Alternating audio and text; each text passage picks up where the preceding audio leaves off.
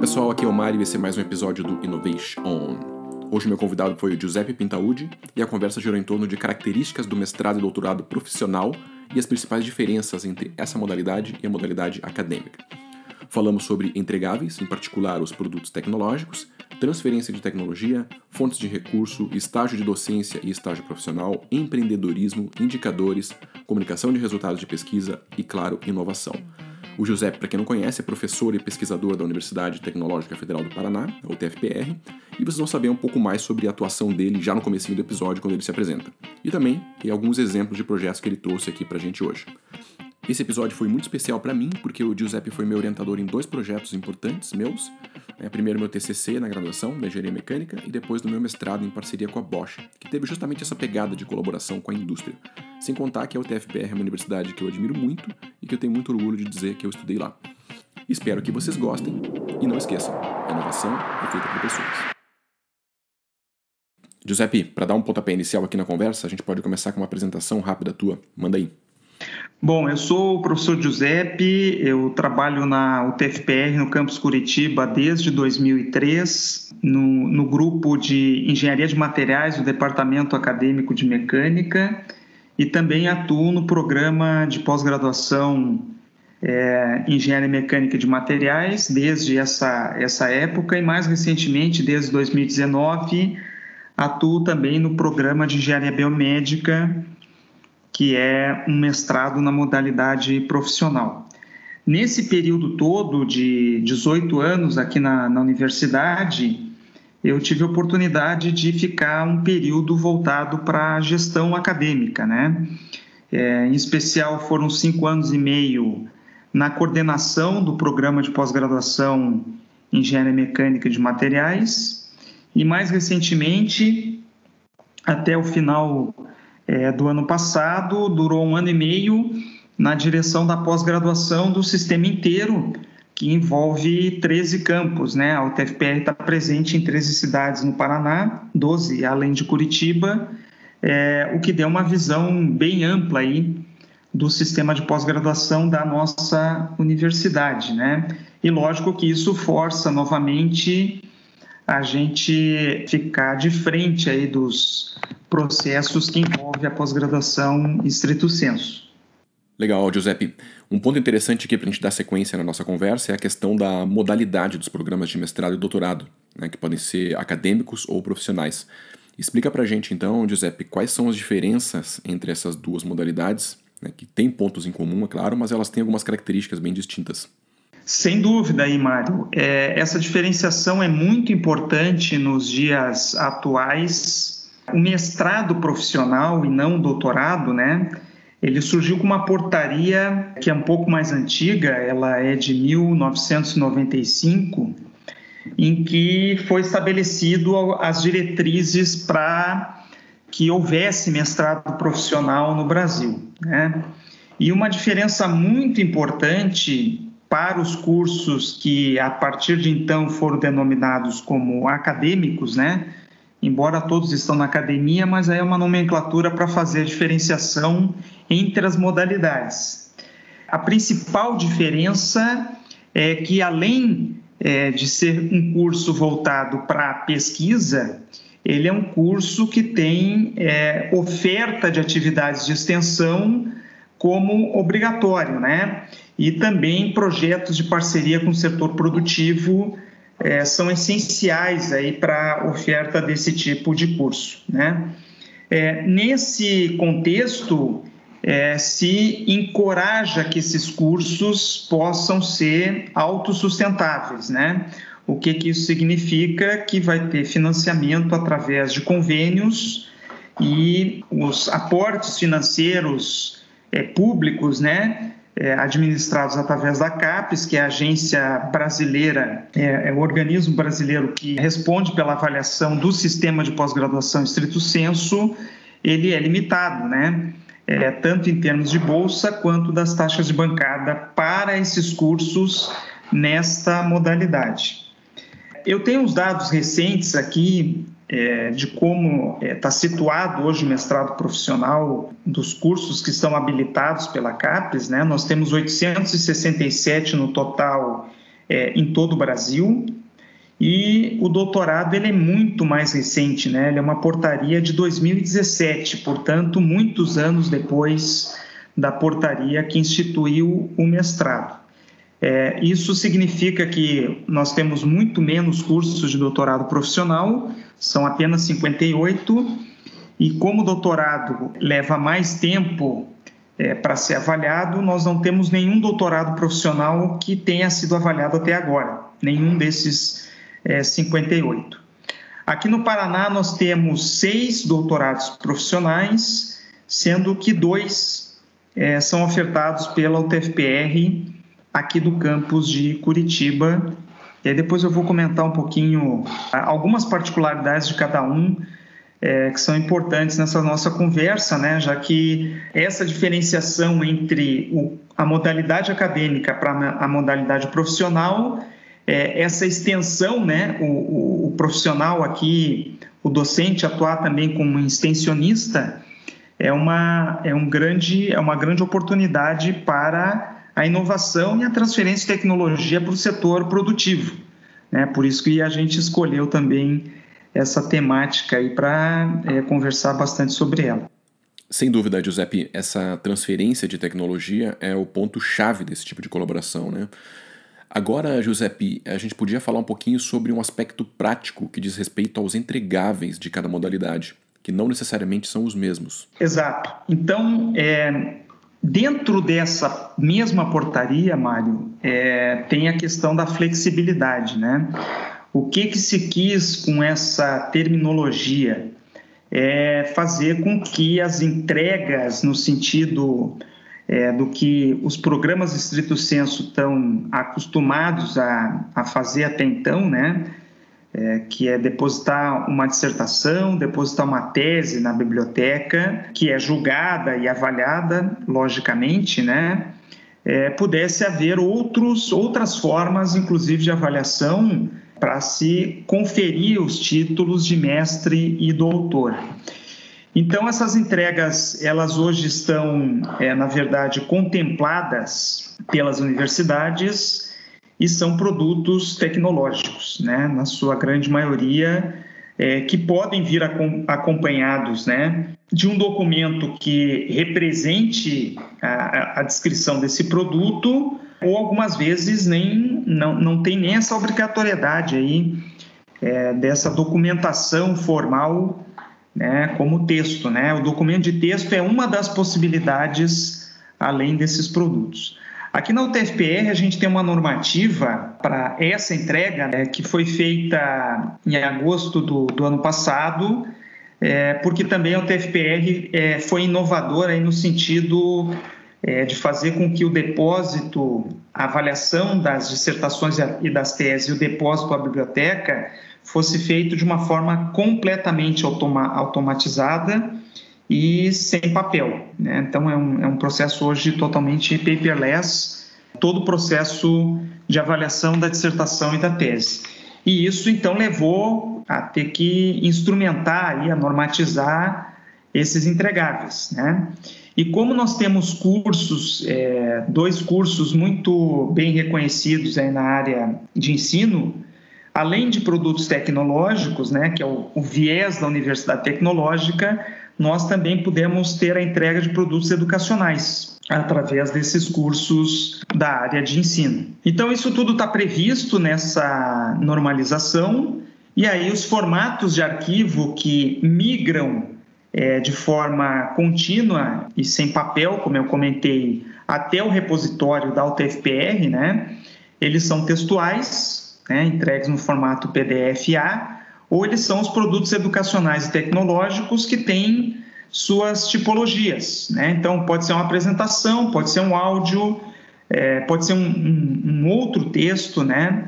pode ser um conjunto de imagens, é, pode ser uma linguagem HTML, por exemplo, né? um programa de computador, vídeos, né? quer dizer, o programa educacional ele pode estar representado através de, de vídeos, né?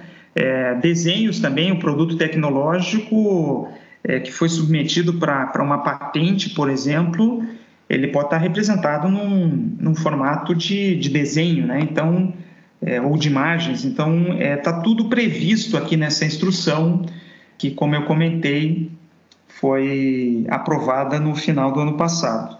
E a outra inovação que a UTFPR conseguiu nesse sentido é, foi uma discussão muito rica em termos de como tanto os textos, né, a forma textual de dissertação e tese, como é, é, os formatos desses produtos, eles são licenciados. Né? Então, todos os programas usam um nível né, de, de restrição associado ao License Commons, né, tem alguns níveis, e, portanto, a, a distribuição disso se torna pública seguindo a regra da, das licenças, né, de acordo com o que cada programa acabou especificando. Então, tem uma política de licenciamento das versões finais e, inclusive, dos produtos educacionais e tecnológicos, né? Que aí tem um, a licença, ela tem um outro nome que não é o Creative Commons, né? Mas é o General Public License, né?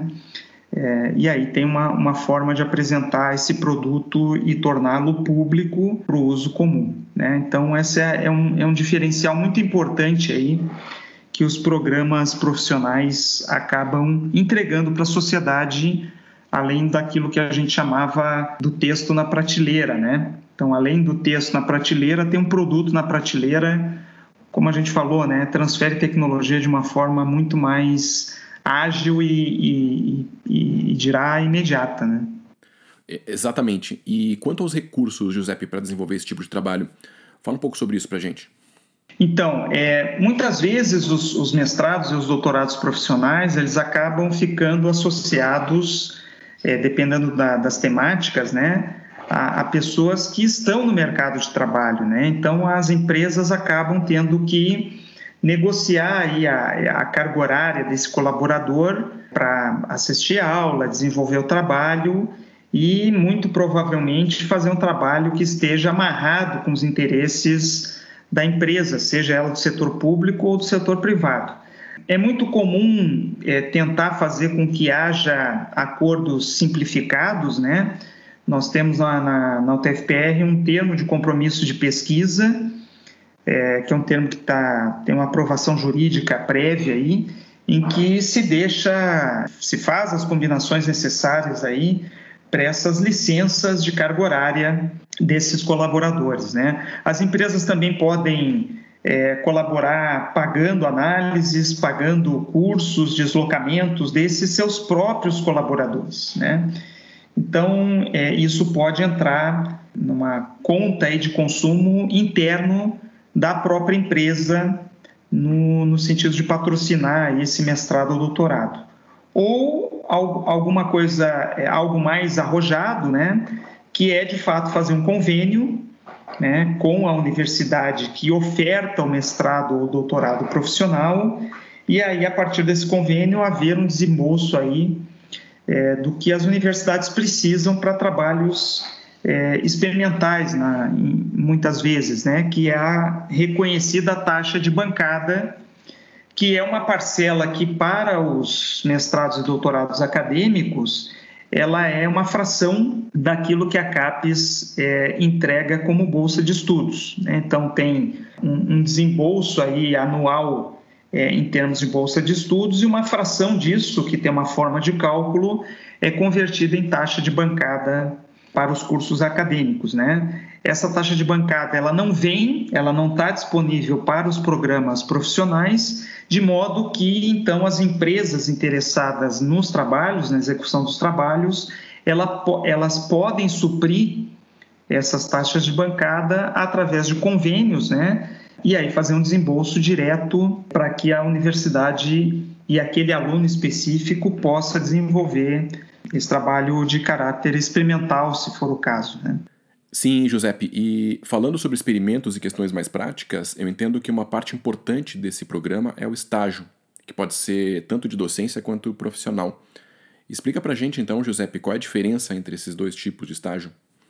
Exatamente, né? Então, assim, para os programas de doutorado até então, né, é, há uma exigência da CAPES é, de que é, esse doutor que vai ser formado, uma grande possibilidade é ele vir atuar no ensino, né? É, logicamente que isso está é, chegando no limite por duas razões, porque o Brasil forma cada vez mais doutores e porque há uma limitação na expansão do ensino para absorver essa, esse volume de doutores formados para esse mercado específico, né?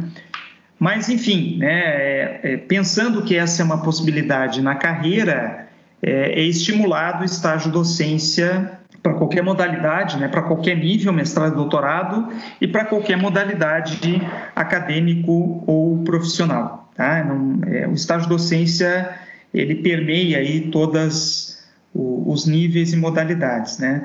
Mas para os programas é, profissionais e em particular para o doutorado profissional é, que tem um tempo aí de maturação maior do que o mestrado, né? é muito salutar se a gente pensar, na verdade, num estágio profissional, né? Como o aluno lá de graduação é, faz o seu mestrado enquanto está cursando é, a graduação, né? E a gente tem aqui um dos nossos programas em Curitiba, que é o programa é, do Planejamento e Governança Pública, que é um dos dois dos doutorados profissionais da instituição, ele, ele conseguiu fazer uma normalização para esse estágio profissional, foi publicado em 2017, né, é, que regula isso, né, de uma forma bem é, inovadora, é, porque o programa tem esse viés para atendimento ao setor público, né, então, é, ele está voltado aí para que essa atividade profissional seja relacionada as empresas do setor público, né? Isso vale como uma atividade complementar que é equivalente ao estágio de docência, né? É, esse é um exemplo que eu estou trazendo, mas certamente outros programas que estão é, têm o seu viés voltado para a iniciativa privada, certamente desses 58 doutorados profissionais que estão no Brasil, é, muitos deles eu imagino que devam contemplar então esse estágio profissional. É, e essa é uma atividade que ela é, certamente vai crescer em atenção é, a partir de agora, né? Porque a gente tem uma carência grande de que os doutores formados eles tenham, eles recebam, né, durante esse período, as ferramentas necessárias para o empreendedorismo, né? já que o mercado de ensino é um mercado que está com uma certa restrição frente ao volume de doutores formados, nós precisamos com que os doutores é, recebam as ferramentas, além de explorar outros mercados, que é o mercado da iniciativa privada, é, mas é, é, ser empreendedor, né? quer dizer, gerar riqueza a partir, lógico, da inovação, certamente, é, mas receber as ferramentas aí para é, montar né, a partir de startups e depois consolidar aí as suas próprias é, empresas, né, seja pequena, média ou de grande porte. Então, é, atualmente eu acho que esse é um, é um, é um, um viés, né, um caminho ainda que está muito tímido, mas com tendência aí a, a ser um mecanismo através desses cursos para que o empreendedorismo seja fortalecido. Muito bem lembrado, Giuseppe. A gente não pode esquecer que o empreendedorismo é também um caminho possível para profissionais que fazem esse tipo de programa. Né? Giuseppe, agora eu gostaria que tu desse um exemplo para a gente de um projeto que tu tenha orientado, coordenado, acompanhado nessa modalidade profissional. Quais foram os resultados e os desafios, por exemplo? Legal. Bom, a minha experiência na biomédica ela é muito recente, né? Eu consegui é, completar uma primeira orientação, é, ela acabou no final de 2019 e vou aproveitar essa essa deixa dessa pergunta para colocar também que a gente percebe uma crise de identidade em alguns cursos, né? Entre essa questão da modalidade, né? Porque tem muito a ver com o perfil do docente. Então, é, o docente atua no mestrado profissional, mas acaba fazendo entregas é, mais voltadas como é, aquelas que são propícias lá do mestrado e do doutorado acadêmico, né? É, eu acabei pegando é, uma orientação que já estava em andamento no sentido do prazo, né, e, e ficou muito complexo aí de fazer uma entrega no sentido do que eu falei desses produtos tecnológicos, né? A gente acabou produzindo um artigo é, científico decorrente aí desse, desse trabalho, né? Mas eu, eu poderia dar exemplos aqui desse nosso programa de ensino, né? É, que tem produzido aí ao longo do tempo produtos educacionais é, muito importantes, tá? É, ao longo do segundo semestre de 2019 e, e entrando na, na, mais especificamente na, no período é, de pandemia do ano passado, né, é, a UTFPR lançou uma série de editais de combate aí à, à pandemia e os programas de, de, ensino eles se organizaram de tal forma é, que conseguiram montar plataformas, né, de cadastro de informação para o combate à pandemia. Né? Então, a UTFPR fez um desembolso é, de valores muito pouco significativos é, para produtos, né, para essas plataformas que tiveram uma grande abrangência. Então, assim, realmente os aportes foram é, muito pequenos em termos de, de, dos aportes que a gente conhece para a pesquisa. Né?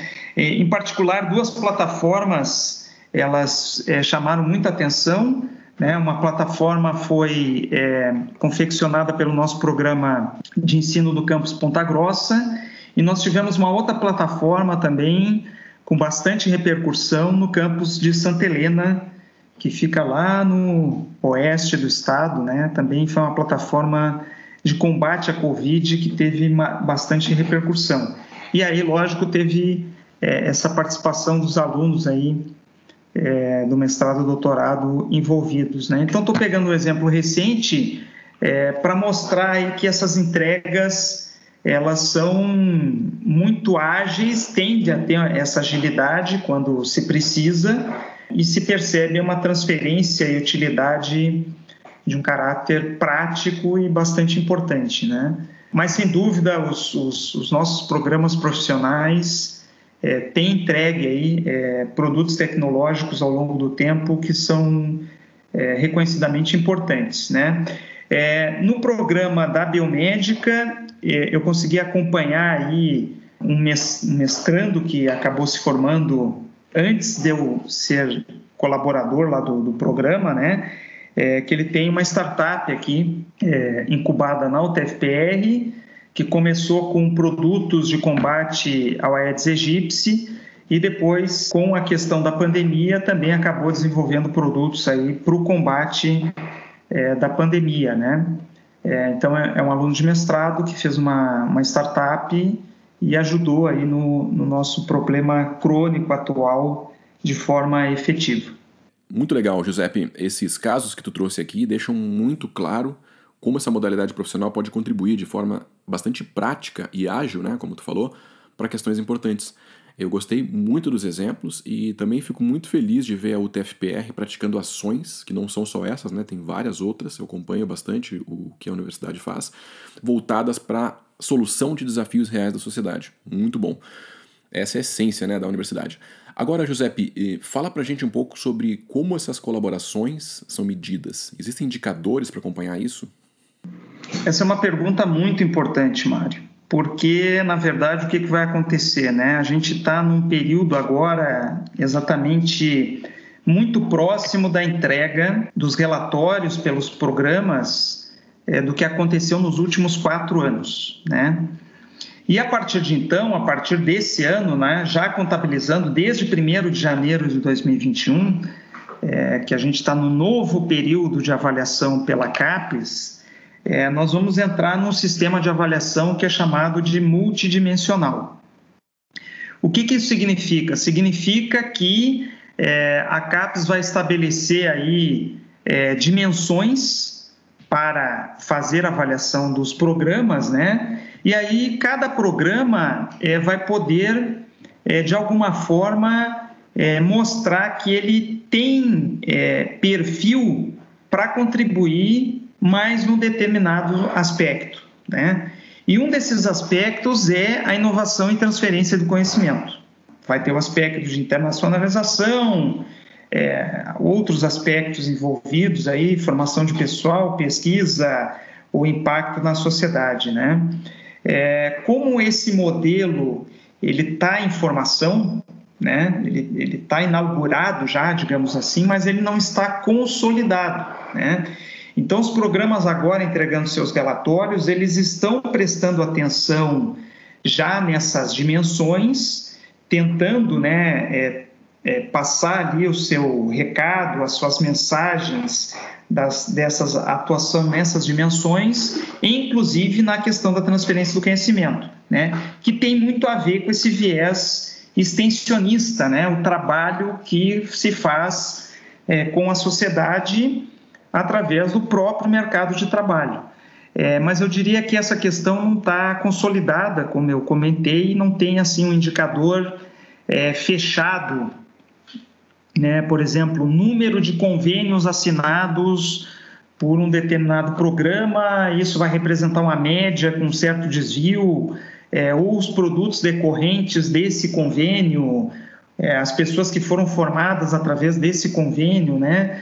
Quer dizer, todas essas informações hoje elas são transmitidas através do relatório, né? Mas chegar num, numa questão de quantificar essas informações ainda é palco de discussão, o que é muito salutar, né? Porque não é uma questão aí muito fácil de ficar é, fechada, né? Então, ela vai se consolidar ao longo desse novo período, né? Certamente vai ter uma grande discussão aí na sociedade acadêmica, porque afinal de contas são os próprios pares que estão nos comitês e levantam as discussões é, junto à, à CAPES, né?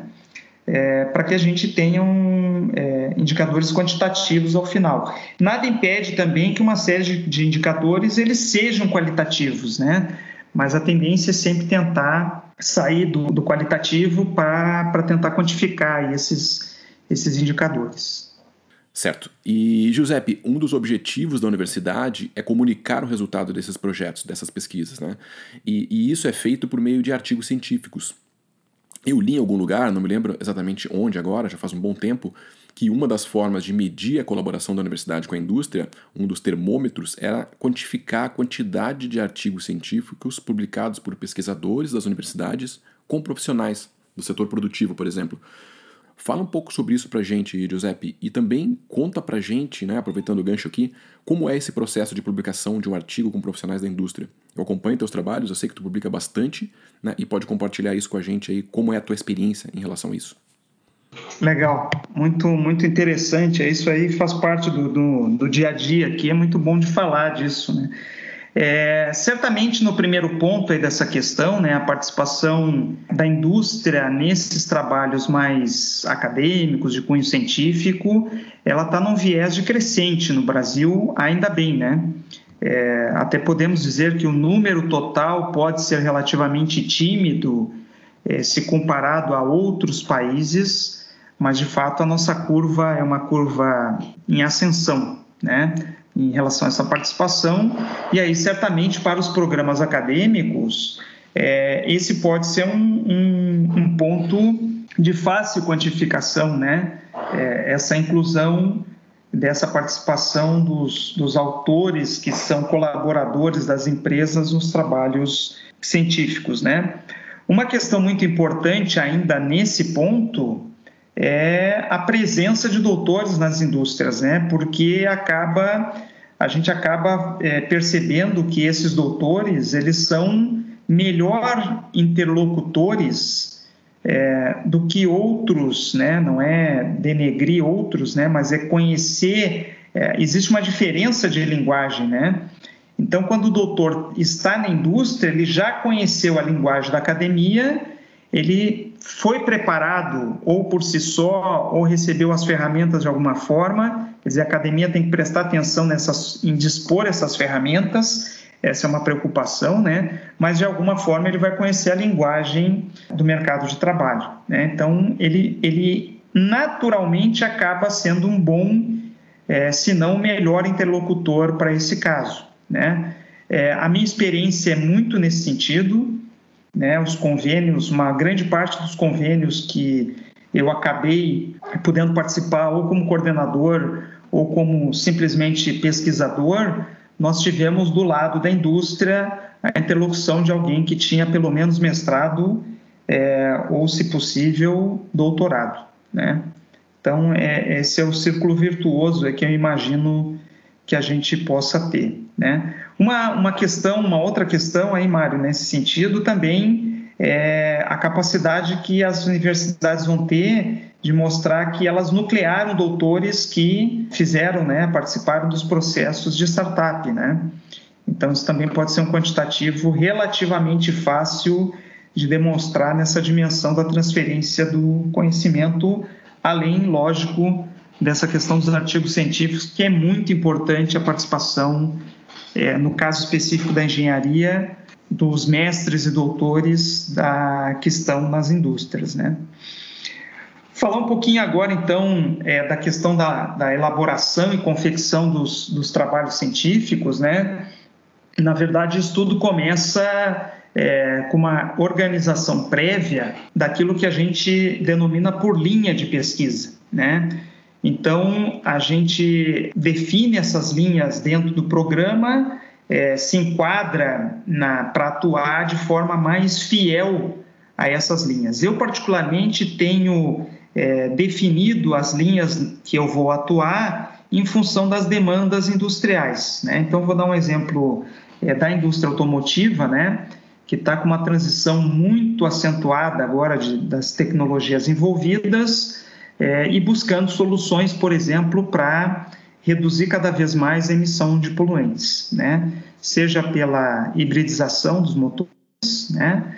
É, por buscar alternativas em novos combustíveis e aí, portanto, toda essa transição faz com que os componentes eles tenham outra tecnologia de fabricação envolvida e cada vez mais precisão, né? Está se usando uma, uma, uma manufatura cada vez mais de precisão para essas tecnologias, né? E aí a área que eu atuo é uma área de controle do atrito entre esses componentes é, que precisa ser minimizado, né? Vai ter uma relação é, em cadeia aí é, se conseguirmos reduzir o atrito, porque isso significa consumir menos combustível, mesmo pensando num, é, num automóvel híbrido, né? E aí, portanto, isso significa num nível menor de emissão de poluentes que está cada vez mais é, restrito. E aí, lógico que isso é, tem um caráter é, muito multidisciplinar, né? É, então, veja, o, a produção de um artigo científico, ela hoje, ela está baseada, para mim, em muito em dois aspectos, né?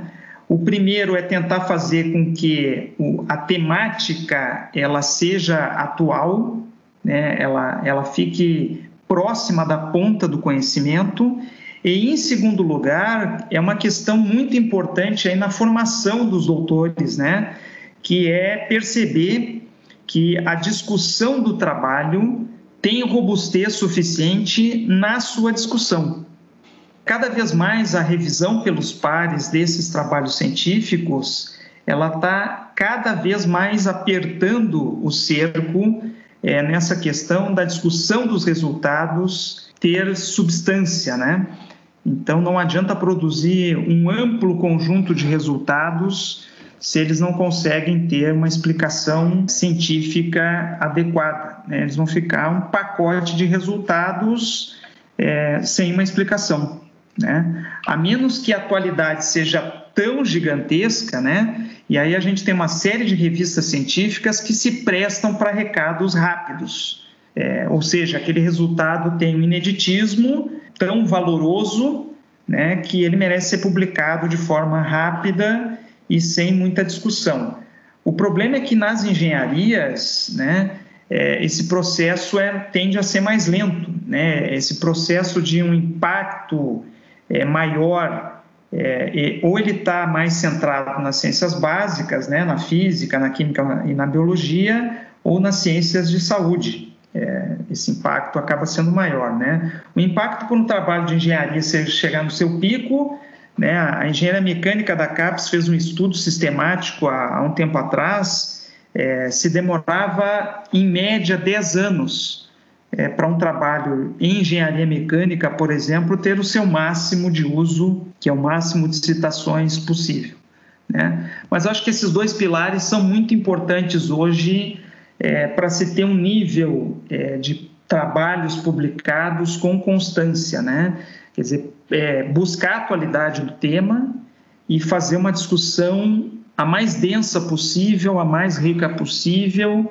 E, lógico, para isso tem que ter treinamento, né? tem, um, tem um treino específico para isso, né? uma experimentação para isso, para saber quais são os atalhos, né? e entender muito, no caso do, do, da, da, parte experimental, o que, o que vem a ser o experimento crítico, né? que é o que vai dar explicação para aquele conjunto de resultados. Obrigado, Giuseppe. Ficou bem claro aí na tua fala qual que é o papel de cada parte envolvida, né? É, Giuseppe, agora mudando um pouco de assunto aqui, nem tanto, né? Depende da tua resposta, eu gostaria de colocar aqui uma pergunta que eu gosto bastante de fazer, que é o seguinte: quais foram os livros que impactaram né, de forma significativa a tua vida profissional ou pessoal e, e como foi isso? Né? O livro pode ter relação com o tema da nossa conversa aqui ou não, né? Como tu preferir. Legal, Mário. Essa pergunta é muito bacana. Eu atuei já no, na, nas disciplinas de metodologia da pesquisa científica, tanto na graduação quanto no mestrado e doutorado. Né? Agora faz um tempinho aí que eu estou afastado, até por conta dessas minhas participações em gestão mas é, um, é uma temática que eu gosto muito de, inclusive, aplicar em sala de aula é, a chamada metodologia ativa, né? Que é aprender fazendo né? a, o, método científico em si. E, e, por uma coincidência, a literatura que impactou nesse sentido é uma literatura que tem a ver com esse, com esse tema, né?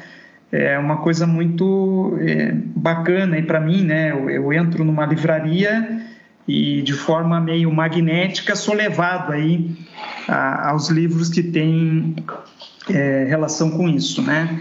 E o primeiro livro que eu posso citar nesse sentido é o livro de um químico americano, o Robert Pirsig, que é o, o título dele é Zen e a arte de manutenção de motocicletas, né? Esse livro ele é um livro que é, é um livro híbrido, né? Ele mistura é, uma parte de uma história que aconteceu de fato, né? O, o Pirsig colocou o filho dele numa motocicleta e chamou um casal de amigos também em cima de uma motocicleta para desbravar as estradas americanas, né? E é por isso que o livro tem esse viés da manutenção. E quando as motos apresentam problema durante a viagem, é, ele faz parênteses e explica um método científico para o conserto daqueles componentes das motocicletas. Né? Então, é uma forma de aprender metodologia científica é, que acaba sendo muito agradável. Né?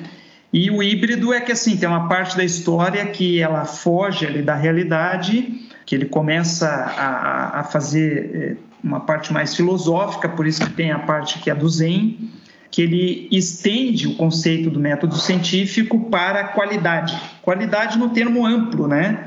Industrialmente aí a gente conhece a ISO 9000, controle de qualidade, então ele acaba também dentro desse contexto fazendo um tratado sobre qualidade é, qualidade de vida, qualidade de uma forma bastante ampla. Né? Então, esse livro, é, eu indiquei ele na literatura da disciplina quando eu, eu ministrei, né? É, e trouxe um impacto muito grande para a forma como eu conduzi minha carreira. Né? E o outro livro é, que eu gostaria de citar, para não me estender muito, né? É, que também tem a ver com método científico, mas me impactou muito, é o livro do Fritjof Capra, que é um, é um físico é, europeu, depois ele migrou para a Califórnia. É, ele nem atua tanto mais como físico hoje, né? ele foi para a área ambiental, é, mas provavelmente um dos grandes best-sellers dele é O Ponto de Mutação. Né? É, o Ponto de Mutação é um livro que também tem toda a relação com o método científico, é, mas é uma transição do conhecimento científico em termos de ideia geral de aplicação de princípios, né? É, e é por isso que ele foi para a área ambiental, porque lá no ponto de mutação, né, esse ponto é como que a ciência é, durante, durante um grande período, passou a ver a física como ciência básica é, para ser aplicada em todas as áreas da vida. Isso durou um determinado período e foi se esgotando até que esse modelo é, se esgotou definitivamente na opinião dele, né? E a partir de então a biologia assumiu esse papel, né? E esse é o ponto de mutação que ele defendeu lá no início dos anos 90 e que certamente tem repercussão agora, né? É, a gente está percebendo, a, a pandemia está nos mostrando exatamente isso, né? Que a, a biotecnologia ela é o modelo de ciência que está nos servindo e precisa nos servir por conta desse esgotamento é, de tudo aquilo que a física nos proporcionou em termos de bem-estar, né? É, a gente agora tem preocupação com as questões ambientais, né? É, com as questões de consumo, é, com os parasitas, com os vírus, né? Com uma questão é, de higienização, né? A troca, como que nós vamos usar a natureza é, a favor da manutenção dos espaços que nós temos, cidades inteligentes. Né? Então, a lógica realmente mudou, não só no método científico, mas nessa questão aí é, da aplicação das ciências básicas no nosso cotidiano. Legal, Giuseppe. O livro do Pirsig eu já li, né? foi uma indicação tua, inclusive realmente muito bom. Deu até vontade de ler de novo, né? Que faz um bom tempo já. E o segundo, o ponto de mutação do Capra, eu ainda não li, mas eu fiquei super interessado e, e já coloquei aqui na minha lista. Giuseppe, aqui parece um bom ponto para a gente ir fechando a nossa conversa. É, se quiser passar uma mensagem final para os nossos ouvintes, né? lembrando que temos aqui tanto profissionais da academia quanto profissionais da indústria, manda aí. Legal, Mário. Eu queria passar exatamente o recado para esses dois públicos, né? É, que o rigor científico da academia, é, o mercado de trabalho aplicando ele, a tendência aos processos é, eles terem mais qualidade no seu resultado final, né? Então é uma linguagem que eu espero que o mercado de trabalho brasileiro, né, em particular, é, consiga absorver cada vez mais. Né? Isso, é, é, isso é, um, é um fluxo que nos países que a gente pensa que são desenvolvidos ou né, é, vem à mente que estão em outro estágio de desenvolvimento, é, isso acontece. Né? Então, rigor científico é, se consegue fazer um fluxo, claro que não, não precisa ser 100%, e, né, isso aí não, não existe, mas se consegue fazer um fluxo desse tipo de informação é, para os processos industriais, né? E por outro lado, que a academia, né, tenha essa, esse reconhecimento, né, de que os, os, os, as temáticas que eu falei, né, que são atuais, elas não estão dentro da academia, elas estão fora da academia. Né? Então, a academia tem que ter é, a, assim, a, a segurança de sair dos seus muros, né, para escutar o que a sociedade tem necessidade. Aí a formulação daquilo que eu falei das linhas de pesquisa ser retroalimentada com essas informações, né? Inclusive aprender, no caso aqui do curso de engenharia, né? É, ir lá no chão de fábrica, aprender sobre os processos e tal, essa retroalimentação é, de lado a lado é muito importante e é o que eu espero que a gente consiga avançar aí ao longo dos próximos anos. Né? Então, como recado final, eu deixar e aliás, né, e conseguir fazer com que o nosso nível de inovação mude de patamar, né? Eu acho que essa essa troca aí ela é bastante produtiva nesse sentido. Bela mensagem, Giuseppe fechou muito bem aqui nossa conversa. Aproveito para agradecer pelo bate-papo, né? Como sempre é muito bom falar contigo e melhor ainda quando dá para transformar isso num episódio e compartilhar com todo mundo. Um abraço então, Giuseppe, e até a próxima. Valeu. Um abraço, Mário. Obrigado.